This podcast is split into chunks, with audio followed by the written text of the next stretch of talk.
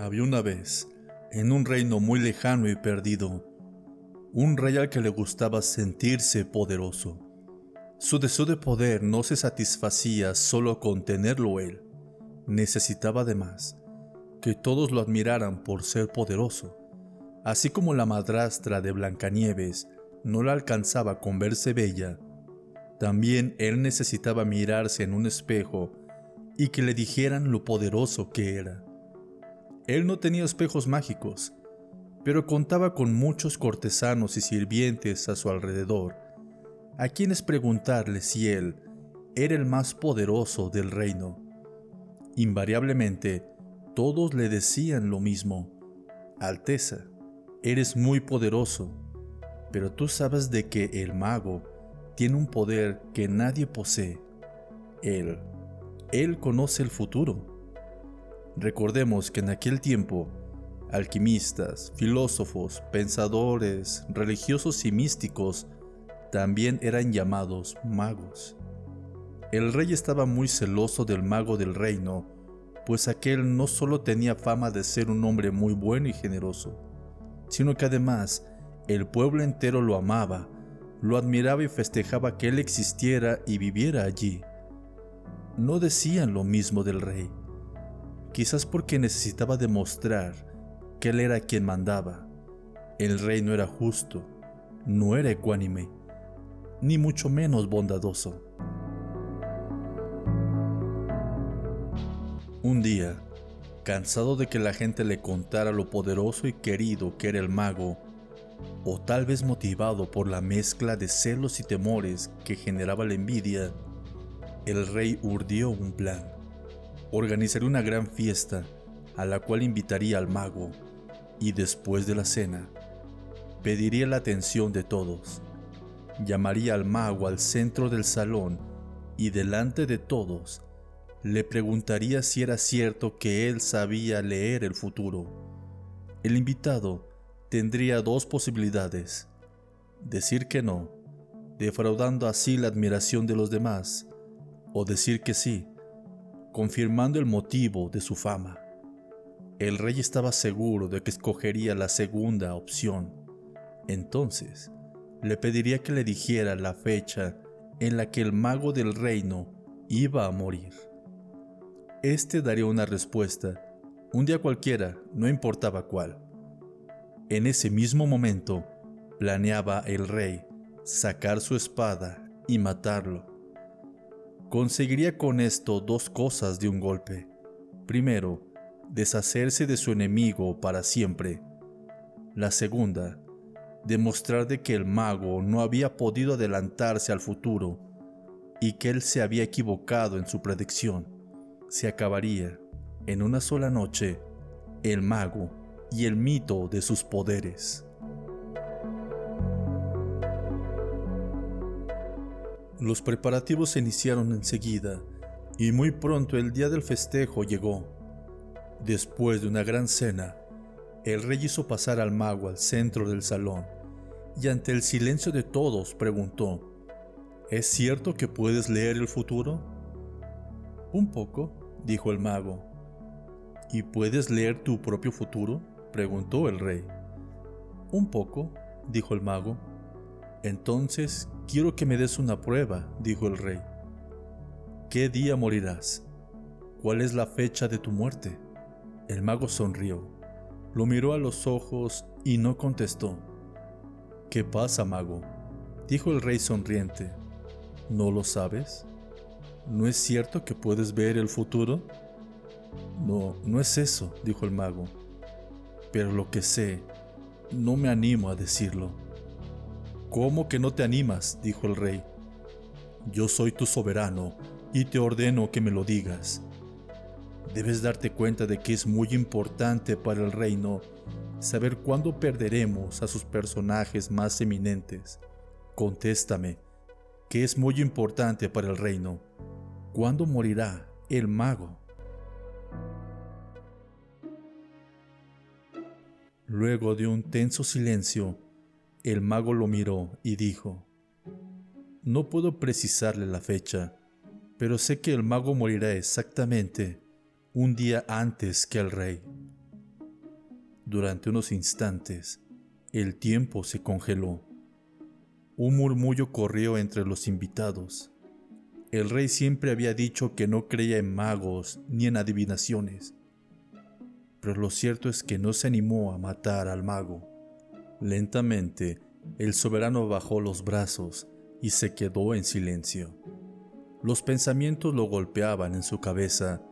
Se dio cuenta de que se había equivocado. Su odio había sido el peor consejero. Alteza, te has puesto pálido. ¿Qué le sucede? preguntó el mago. Me siento mal, contestó el gran rey. Voy a mi cuarto. Te agradezco que hayas venido. Y con un gesto confuso, giró en silencio encaminándose a su habitación.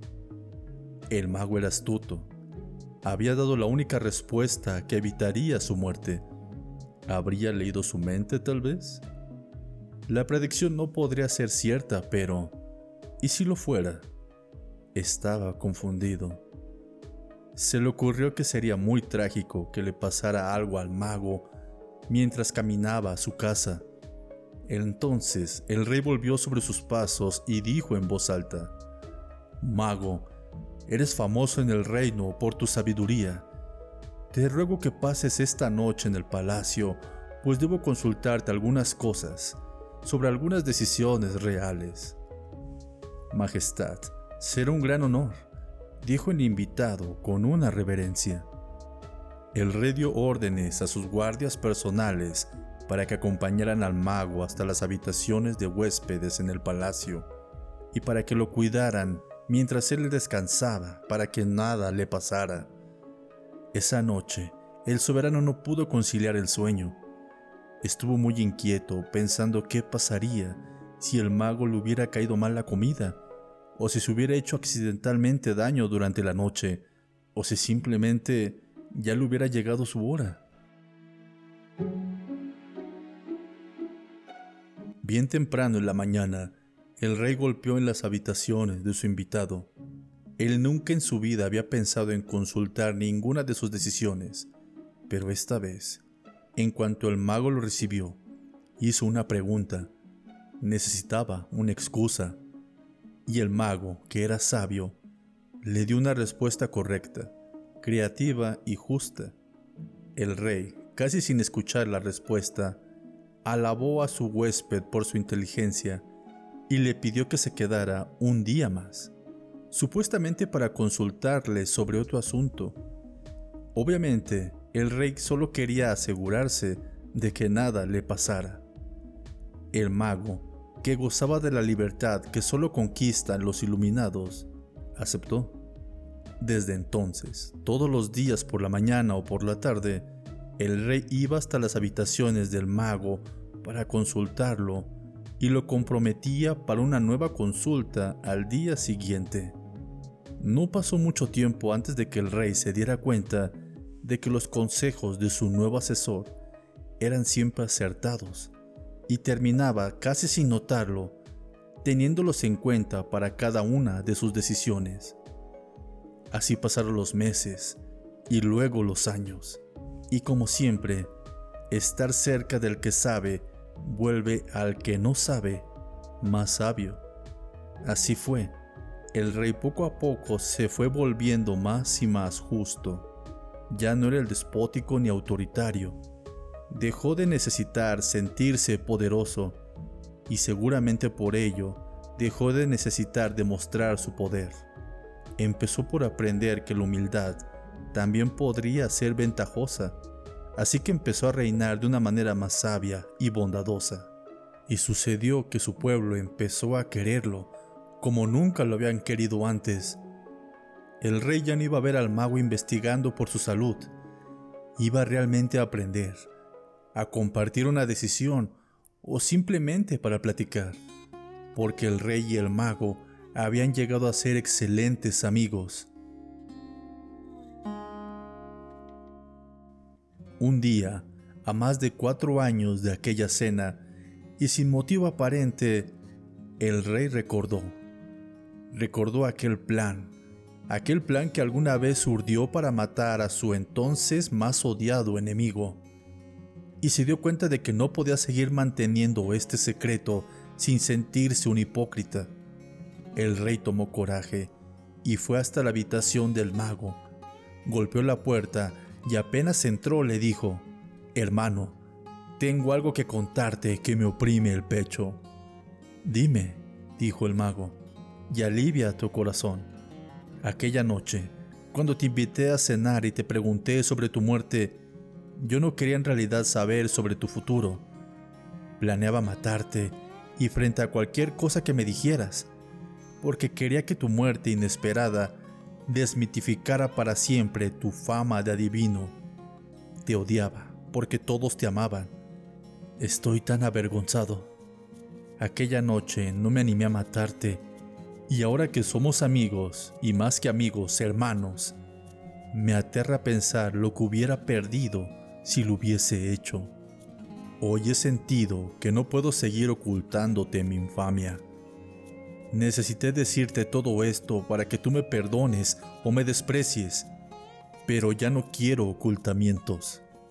El mago lo miró y le dijo, Has tardado mucho tiempo en poder decírmelo, pero de todas maneras, me alegra.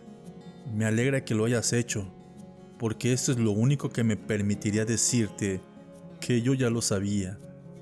Cuando me hiciste aquella pregunta y bajaste tu mano sobre el puño de tu espada, fue tan clara tu intención que no hacía falta ser adivino para darse cuenta de lo que estabas pensando hacer. El mago sonrió y puso su mano en el hombro del rey. Como justo pago a tu sinceridad, debo decirte de que yo también te mentí. Te confieso hoy que inventé esa absurda historia de mi muerte antes de la tuya para darte una lección. Una lección que recién hoy estás en condiciones de aprender. Quizás la más importante cosa que yo te haya enseñado nunca. Vamos por el mundo odiando y rechazando aspectos de los otros y hasta de nosotros mismos que creemos despreciables, amenazantes o inútiles.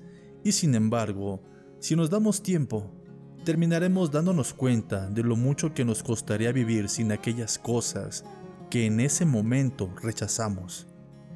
Tu muerte, mi querido amigo, llegará justo, justo el día de tu muerte, ni un minuto antes, ni un minuto después. Es importante que sepas que yo ya estoy viejo y que mi día seguramente se acerca. No hay ninguna razón para pensar que tu partida debe estar atada a la mía son nuestras vidas las que están ligadas ahora, no nuestras muertes.